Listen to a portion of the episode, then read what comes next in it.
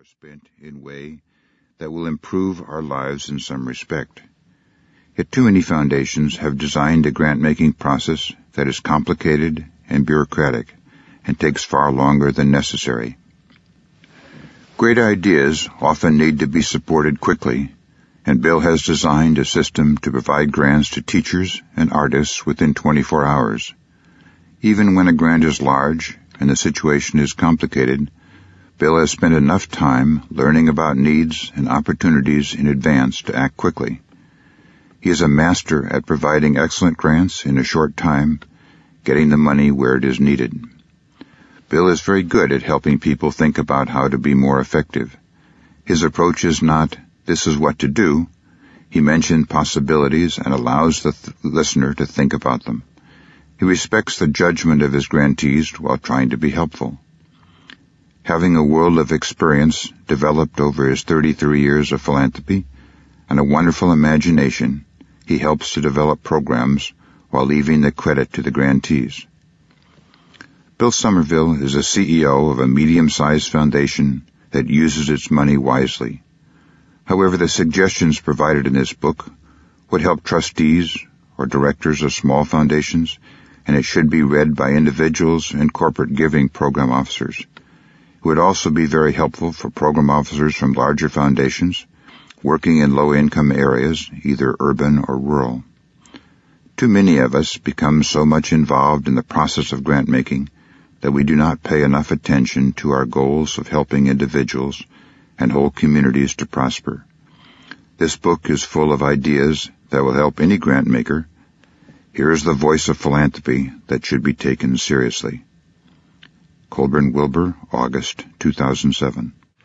Chapter 1 Philanthropy's Untapped Potential How Grassroots Grant Making Can Breathe New Life into Foundations. One morning, just before sunrise, I found myself prowling across the loading deck of the South San Francisco produce market.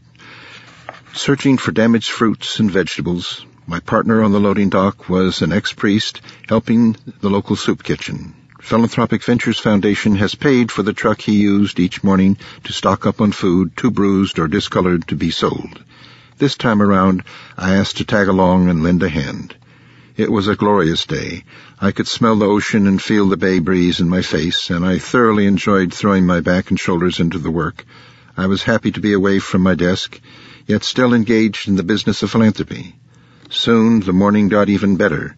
We scored several large crates of sweet yellow onions, destined to fill the soup kitchen's lunch pot for the coming week.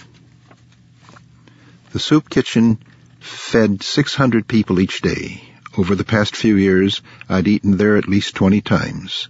I'd seen how, for many of the folks at society's margins, it served as the one stabilizing factor in their lives, alleviating the utter despair that accompanies an empty stomach.